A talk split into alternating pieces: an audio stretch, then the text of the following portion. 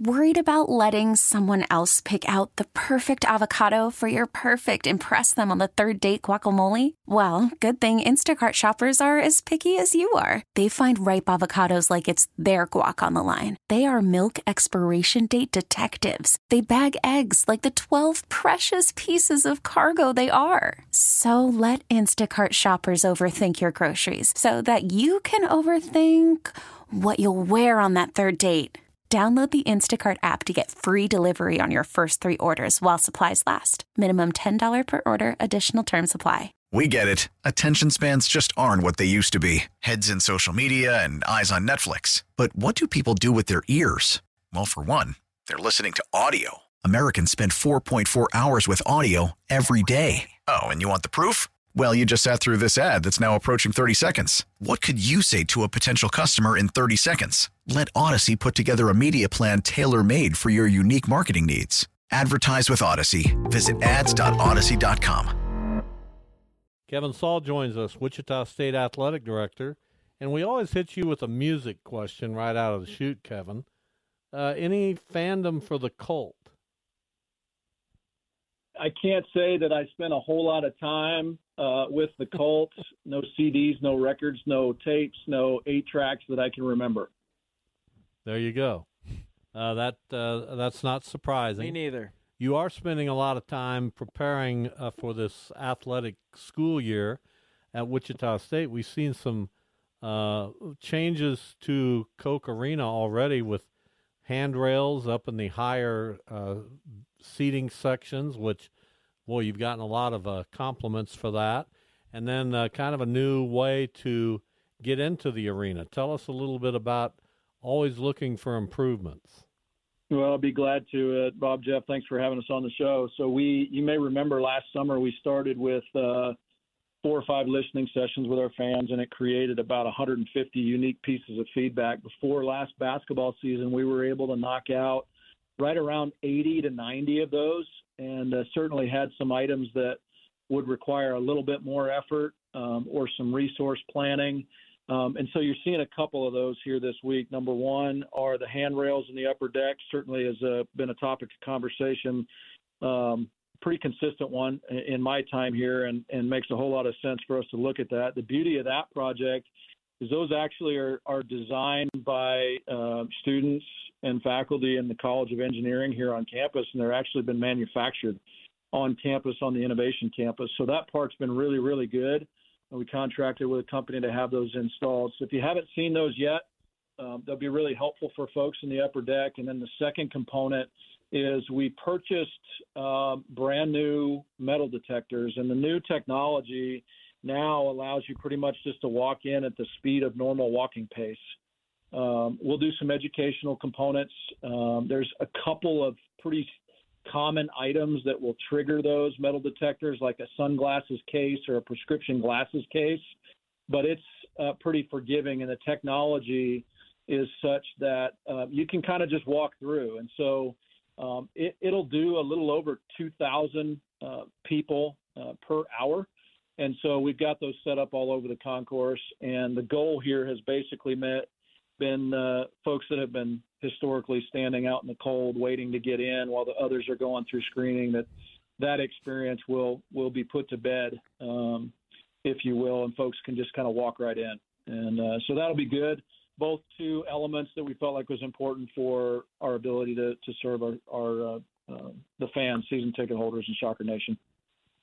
As far as uh, soliciting feedback, is that something?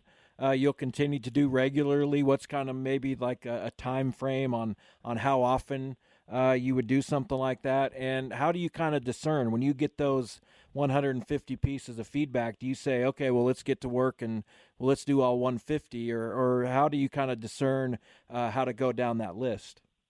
I think Jeff, it would be like if you were putting together a list of a dozen home improvement projects you know, you, you might have some low hanging fruit that you can knock out pretty quickly that's going to take a little bit of organization or effort or energy or maybe just some c- different communication or collaboration and doesn't have a, a significant monetary cost. There may be some things that that do have significant monetary costs that are going to require some planning. And so the rhythm for input of feedback, we will try to do something organized at least once or twice every year. And so we did those five listening sessions last summer. We did a a fan survey to solicit feedback um, right at the end of the season. And we we've also done as a part of our uh, Your House on the Prairie campaign set up um, a pathway for feedback as well. And so we'll continue to pound that drum. I think it's really important that we create a first class game day experience together.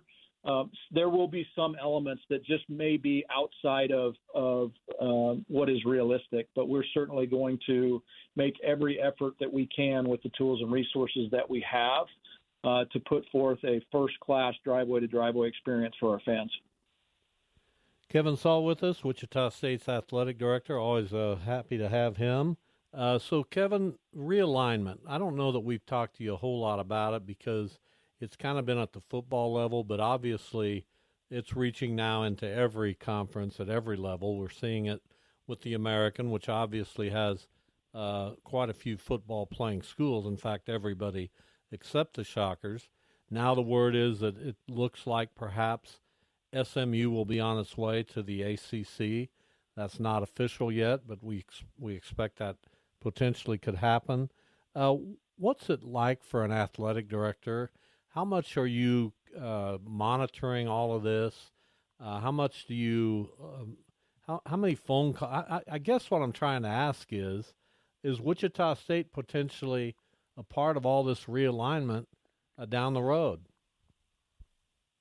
It's a great question, and I I think it's it's not necessarily a simple answer. I'll try to make it as simple as I can. It's it's an element that we have to pay attention to uh, among so many other elements, and and the way that we pay attention to it um, is to uh, stay regularly connected with with peers and our professional network throughout the country, uh, to stay in consistent and constant communication with the league office, which certainly uh, has happened, will continue to happen, and then just to lean on trusted um, advisors, folks that have been a part of this. Um, we've got some very unique connections and resources um, available to us to help us um, forecast and project what could happen. And so, obviously, then you you work through thoughts in your mind. But at the end of the day, we have a commissioner and Mike Aresco that has done a phenomenal job. Um, walked into the old Big East Conference in a very challenging situation in the early 2000s.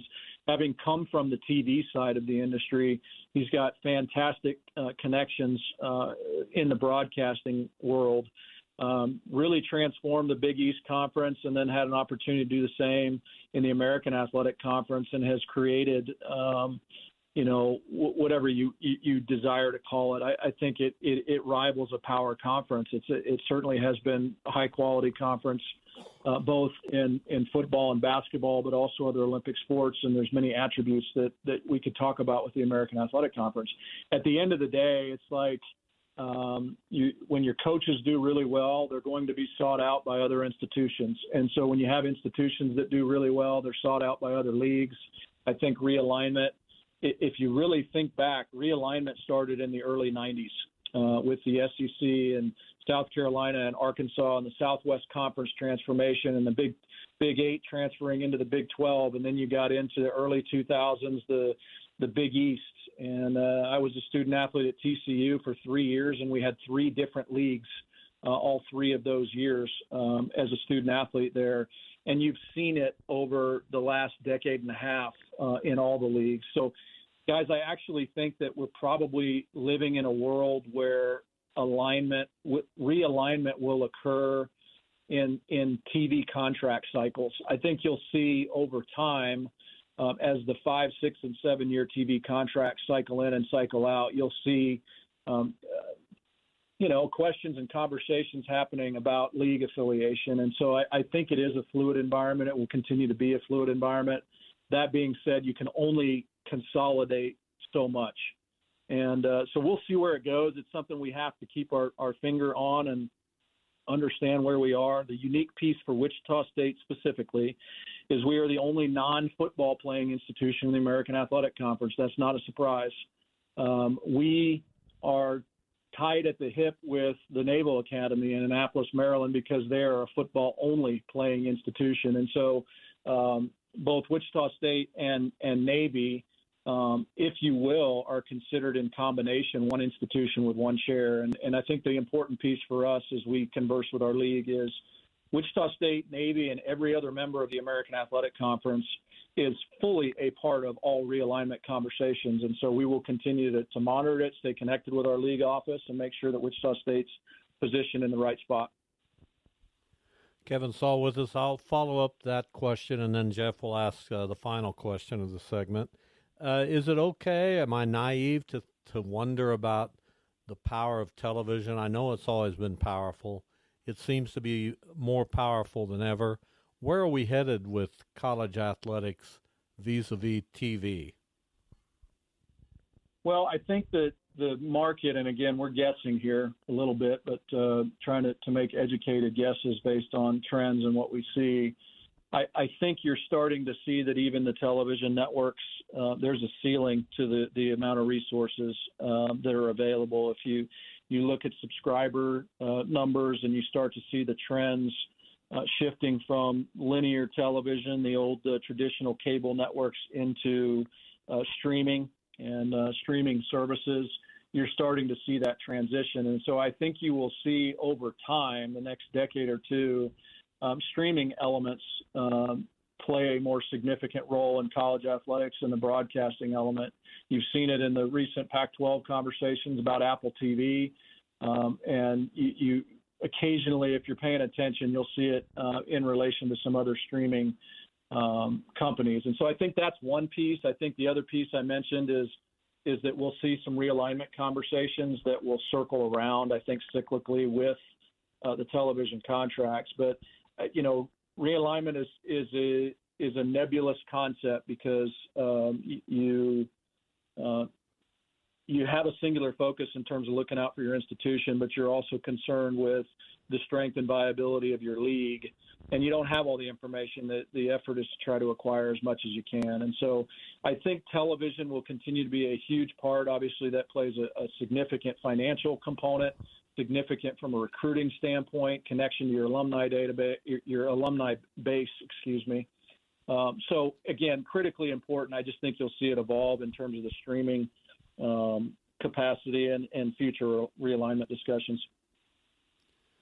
All right. Well, next time you're on, we'll uh, talk more about the individual sports. I know volleyball is up and running, as is uh, as are the fall sports, and I know you're excited about all that. We appreciate your time, Kevin. As always, thank you. Thanks for having us on the show. And real quick for the listeners, we've got our, our one lone home cross country meet this uh, Saturday at 8:30 and 9 o'clock. The the men and women will uh, will run in the J.K. Gold Classic out at L.W. Clapp Park. And so uh, Saturday morning, if you've got uh, some time, come out and support our student athletes. It'll be a great event. So thanks for again for having us on the show, guys. That that would be worth it just to see that uh, park set up for cross country. That's uh, that's highly yeah, intriguing. Coach Hunter and Rainbolt and the staff have done an awesome job setting it up. It will be a first class uh, collegiate cross country venue. Thank you. We appreciate it. Take care, guys. Go Shockers. We get it. Attention spans just aren't what they used to be heads in social media and eyes on Netflix. But what do people do with their ears? Well, for one, they're listening to audio. Americans spend 4.4 hours with audio every day. Oh, and you want the proof? Well, you just sat through this ad that's now approaching 30 seconds. What could you say to a potential customer in 30 seconds? Let Odyssey put together a media plan tailor made for your unique marketing needs. Advertise with Odyssey. Visit ads.odyssey.com.